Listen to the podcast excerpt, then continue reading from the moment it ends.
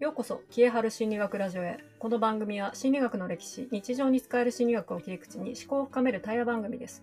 公認心理師の植木へ、ボイシーパーソナリティの大石春が読み解いていきます。ということで、43回目です。キエさんよろしくお願いします。はい、お願いします。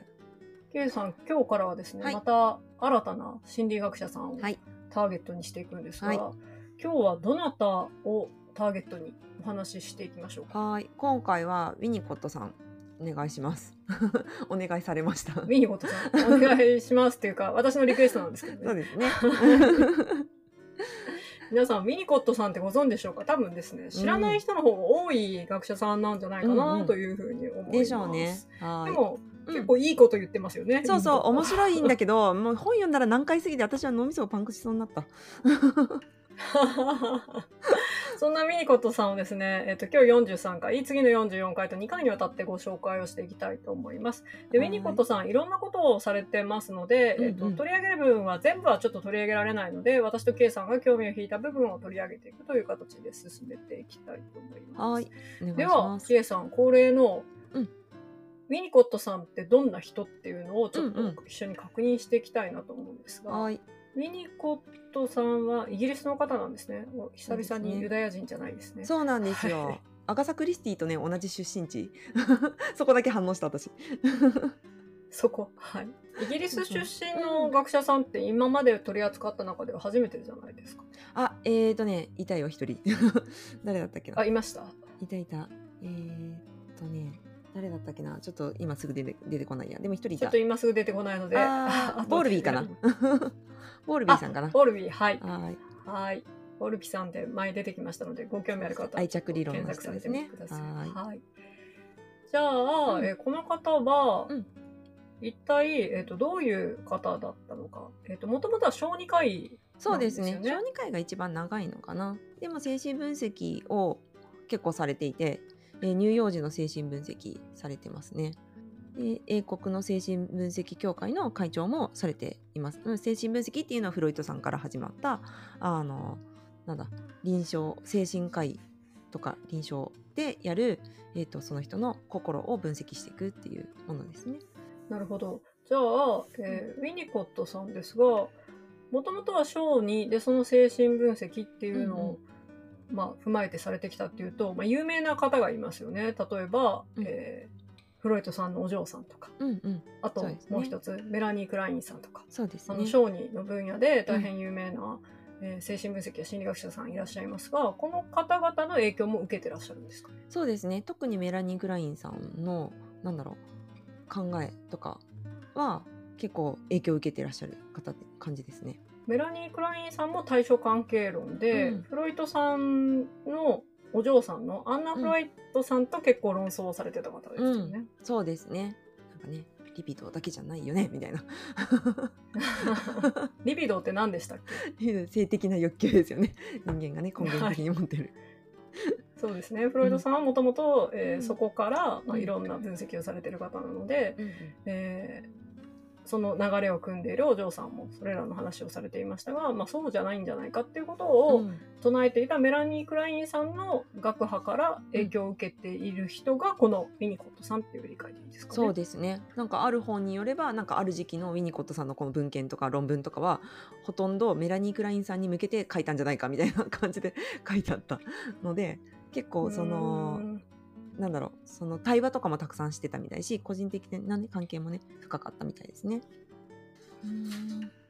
でそれはいい意味でのうん。そのお手紙みたいな論文なんですか？いや俺はこうは思わないよっていう論文が多いんですか？もともとはやっぱりそのウィニコットさんはメラニー・クラインさんのその子供感自分ほど子供のことたくさん知ってる人いないだろうと思ってたんだけどメラニー・クラインさんの子供感を見た時にわ自分よりめっちゃ知ってる人がいるじゃんってなって結構こうのめり込んでいくんですよね。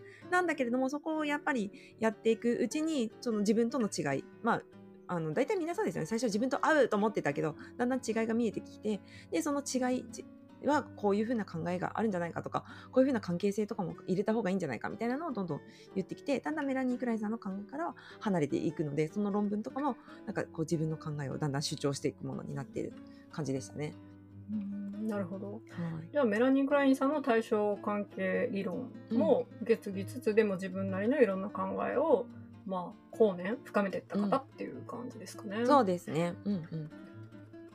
じゃあこのウィニコットさんって、まあいろんなこう概念言葉などを生み出していますが、今日を取り上げたいなというか私が面白いなと思ったものを一つあの触れていきたいと思います。はい。このウィニコットさんがですね、うん一人でいられる能力っていう言葉を使われてるんですよね。うんうん私これが個人的にすごく興味があって今日取り上げてみませんかっていうことを、うんうんあのキエさんに言ったんですが、はい。この一人でいる一人でいられる能力って何なんですかね、これね、めちゃめちゃ面白いよねっていう結論から言ってあれなのかな。ですけど、このその一人でいられる能力っていうのは これ説明がうまくできるかな？ちょっと心配ですがあの母子関係あの赤ちゃんとかちっちゃい子がねお母さんがいて自分がいてっていう関係の中で暮らし暮らしてっていうか育っていく中でえっ、とお母さんいるまあ自分にとってね養育者で自分のことを大切にしてくれる人がいるんだけど自分は一人なんだっていうのをあの体験して経験して自分の中に取り込んでいくことによって培われる培われていく能力のことですね。難しい、はい、じゃあ物理的に一人でいるよっていう能力ではなくて、うん。その幼児期、乳幼児期にうん。母親がいることによって、うん。こう自分が守られてるじゃないですけど、うんうんここに一人でいることができるよっていうことうん。を獲得していく能力っていう理解。ね。いいですね。うんうん。なんか乳幼児の時はお母さんと絶対的な依存関係、そのなんだろう母親に対して依存している。で母親もその子供に対してずっとこう世話をずっとするっていう密着した関係でそこからえー、とそれ絶対依存って言ってそこからちょっと、えー進んだ時にあのお母さんいるんだけど一人でいるっていうその感じ守られてるって今春さん言ったけうんどその感じを自分の中に取り入れていくことによって外に出られるっていうような感じですね。あのうん。子供育てていると思うんですけど、うん。まあ、母親とか父親とか、まあ、養育者が同じ空間にいるけど別にその存在に脅かされることがないうんとか、圧迫されるようなこううん精神的な力が加えられたりとか、うんうん。まあ、肉体的に何か不安を感じたりとかすることがないと子供ってなんかのびのび自由に好きに遊んでるじゃないですか。まるでいないかのように遊んでるよね。そうそう。親がまるでいないかのように何かに没頭したり集中できたりする、それもある意味、えー誰かはいるんだけども、うん。誰かがいることによってその一人でいられる能力を体得して、まあ、うん。育ててるんだと思うんですね。うんうん。それってすごいこう大事なことだなってあの改めて思って、うん。今日、はい、触れています。本当にこれすごいなんか感覚的だからわかんないこの会話で伝わるかわからないんだけど絶対的な安心感にちょっと近いような感じよね。ううんん。一人だけど別に寂しいとかそういうのではなく逆にのみのみと自由でいられる。っていうね。うん。これ、うん。あのコロナになった時うに、ん、この一人でいられる能力がない人って結構いたなって思うんですよね。なるほどね。わか面白い。うん思いません？うんうんなんかその一人で誰かがいてもいなくてももう大人になると一人でいられるじゃないですか。うんうんうんでそこになんかこう不安を感じたりとか誰かがいないことに関してなんか戸惑いを感じたりとかってこの一人でいられる能力を培ってきた人って多分少ないんじゃないかなって思うんですよね。うん。おーなるほどね。うんうんうん面白い。でもコロナでなんかすごい不安定になる人とかいたじゃないですか。うんいたね。人と会わないことに対してとか、うん人がいないことに関してとか。でそういう人って逆にこの一人でいられる能力のなんかそのこうなんていうんですか。培ってきたものうんうん。がこう、うん、弱いって変な言い方ですけどこう誰かと空間を共にしながら誰かがいても一人でいられるし誰かがいなくても一人でいられるしうんっていうそのどの道自分はどんなその外的な要因に左右されなくても一人でいられるよっていう能力をうん。が若干弱いっていうことが露見したんじゃないかなって思った。んでね。なるほどね。そう面白いね。でも本当なんだろう。私は全然何も何も感じなかったって言ったらあれだけど寂しくもないし、いつも通りだったんだけどコロナになっても。あのなんだけどでも本当にやたらと寂しがるやたらとつながりをうん。うんうんうん。欲する人は確かにいたような気はするよね。でそれはもしかしたらその人の持ってるちょっとした脆弱性というか一人になりきれない、うん。うん、ところだったのかもしれないね。うん。その一人でいることで不安とか孤独とか寂しさとかを感じても一人でいられる能力みたいなものを、うん。まあ、幼少期から培ってきた人って別に急にその社会が変化してもそんなにストレス感じない私も結構感じないタイプなんですよ。ケイさんもそうだと思うんですけど、うん多分周りに人がいてもいなくてもなんなんていうんですかね一人でいられるんだとう思うんですよね。んうんうんうん。でそれってまあウィニコットさん的には健康とか成熟の基盤であるっていうふうに言っていたと思いますので、うんこのコロナ禍でなんかちょっとそこが脆さ、うんさっき言った脆弱性があった人ってえ皆さんも心当たりあるんじゃないですかね。そうだね。不安になるとかねやたらとね。あの、うんうん、人と一緒にいらいないないことに対する不安とかっていうのがねあったのかもしれないね、そうよね。これじゃあ、うんうん。実際にうんうん。その一人でいられる能力、うん。その幼児期に母子の密着などで、うん。まあ、獲得できなかった人ってどういう感じに育っていくんですか、これはないと本当に孤独感だって書いてあります。孤独感。だからそのなんだろう人と一緒にいるのに寂しい。いてもいても満たされないみたいな感じになるってことだよね。うんだからすごい逆説的だからすごい面白い。人がいても一人だしだっていう力を伸ばすと人がいて寂しいってことがないんでね。でそこが伸ば伸びないと人がいる、はい。そうそうそう本当にそこがないと人がいるのに寂しいになっちゃうってことですよね。だから自立してないってことその寂しさは、じゃあ自分の内側から来るってことですか、うん。だから人がいるのに寂しいっていうのは結局うん。自分の内側の話になるってことですよね。そうそうそう。だから心の中に住んでる人がいないってことよね心の中に住まわせてるわけじゃん。その大事な人。一人でも。うんうん。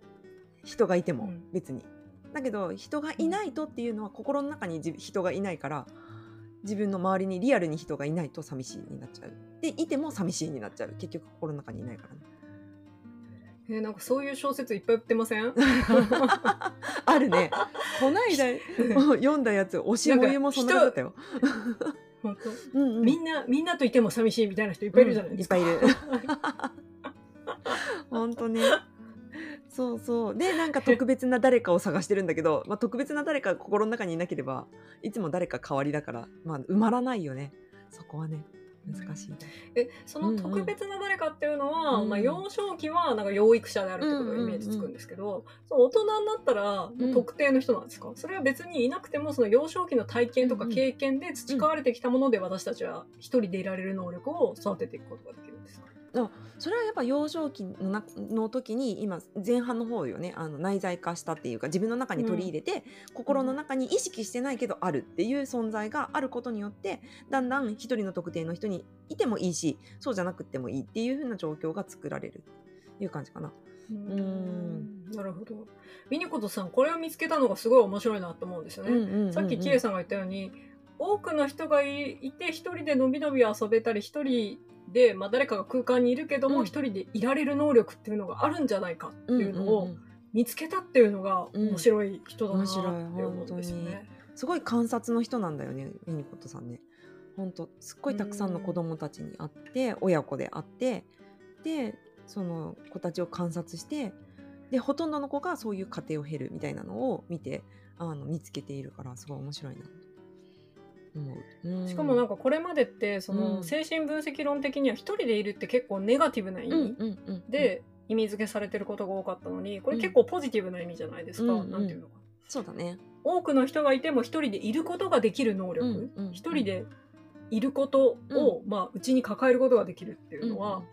なんかここにポジティブな意味付けをしたのもすごくウィニコットさんの、まあ、人が好きとか人に興味があるとか、人に関心があるっていうところが見え隠れして面白いなと思うんです確かに。そういう意味ではウィニコットさん生い立ちが結構幸せなんだよね。あの。あそうそうそうそうそう。第二次世界大戦第一次世界大戦あるから、まあ、ちょっとしんどい状況ではあるんだけどお父さんはまあ熱心なあの商人あの、ね、あのお商売する人で。でお母さんちょっと抑うつ的なんだけど、どうしたらお母さん明るくなってくれるかなみたいなのずっと考えてたりだとか周りに結構お姉さん2人いて可愛がられてるんだよね。でおばさんとかからもうん親戚からも可愛がられてミニコさんすごいね可愛がられて育ってんだよね。そういうのあるウィニコットさん自身が一人でいられるとか、うん。なんかこう問題をあまり抱えてなかったり、うん。その社会情勢にあんまり翻弄されてないかうんうんら逆に見えたっていう。部分こともあるかもしれない、迫害されてないからね。なんかね。基本的に私これウィニコットさん、うん。ウィキペディアで見てたら、うん。波風立たない子供時代を過ごした数少ない精神分析家って書いてあるんですよ。そうそうそう。本当に。まあ確かにね、うん。多くのね、あの、この時代の、まあ、うん第一次第二次世界大戦ぐらいの方の精神分析家の方って、うん。まあユダヤの迫害だったり、国をうんヨーロッパからアメリカに移したりとか、うん。まあ、逃げてきたとそうか、だね。お お父さんわかんないとかねの問題ね。あお父さんわかんないとか結構自分の、うん。なんかこう自分の中にいろんな葛藤とか苦しみを持ってる人が多いんですよね。うんうん。見事さんそういうの全然ないから本当人がいいんだろうなって写真見てもわかりますよね。そうそうそう。ニコッとしてんのそう皆さんもよかったら見てみてください。そうウィキペディアの中でニコってした写真出てきますから。は いそうなんですよね。でなんかまあ子供の頃からちょっとそのなん心身症みたいなのを患ってたみたいなんだけどそれでなんかお医者さんに鎖骨骨折したのを治せ治してもらってそれで医者志そうと思ったりとかわりかし素直に育ってんだよね。でそのなんか他者との交流の中で自分が良かったっていう経験があるからそういう風に見てんのかなと思った。なんかそのリビドーとかその自己内だけの話じゃなくて渇望してたとか欲求がとかではなく人にやっぱ安全に守られたっていう経験とかって結構大事だよねみたいな見方を持ってんのかなっていうふうに思いましたね。うん。確かにそれはあるかもですなんかそう思うと結局、なんかこれまでの心理学者さんって、うん要はなんか自分の抱えてきたうんこう不安だったり葛藤を解き明かしたりとか自分がなんかそう、なんていうんですかね自分が持ってる疑問とか自分に直接関係してることに対してこうベクトルが向いてる人っていたと思うんですよね。うんうんミニコットさんって本当にそういうのがあんまりないタイプの人だなと思って。そうウィニコットさんとピアジェさんはそんな感じね。あそうね。ピアジェさん。好奇心がもうまずあるみたいな、それを守られる環境で育ってきてるって感じよね。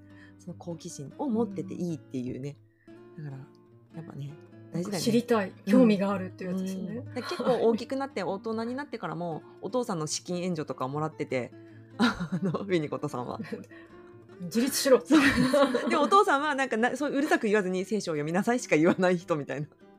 感じで。そうそうそうなのでわりかしねそういうなんか安定した環境で生きてたのもあるのかなと思いますねうんだから人のこうポジティブな面にやっぱ着目してどうなのかなって研究することができてるのかなと思ったりしました。興味深いですうんよね。うんはい面白い。じゃあ、うん今日はですね、この一人でいられる能力、皆さんはお持ちでしたでしょうか、うん。私はすごく個人的に興味があるというか、とても、あの今のね、これからの現代を生きていくのに、すごい大事な能力だと思うんですよね。確かにね。うん。で、うん。特に私自分の子供を育てていて、うんなんかこう外的な尺度でいろんなこういう能力育てたらいいよとか言われるけどやっぱりどんな場所でもなんか一人でこう一人でっていうか事故の中にそういうこう一人でいても自分の中にこうその過度な不安を持たないとか孤独感を持たないで生きていくってことは幸福をどう上げてくれると思うので、そういう子に育ってほしいなってちょっと思っていて、うんうん。興味がある能力だなと思って、うん。今日はキエさんにこれをテーマにっていう お願いをしました。そうだね。でそこにはやっぱりすごく密接な人と一緒にいたっていう経験が必要っていうのがやっぱねぎゅーっと密着してるの後に自由に自立していけるっていうね。うん。